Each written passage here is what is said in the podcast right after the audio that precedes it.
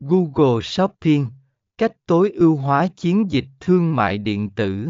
24V Quản lý ngân sách và đấu giá A. Xác định ngân sách quảng cáo Xác định ngân sách quảng cáo là một phần quan trọng trong việc tối ưu hóa chiến dịch Google Shopping.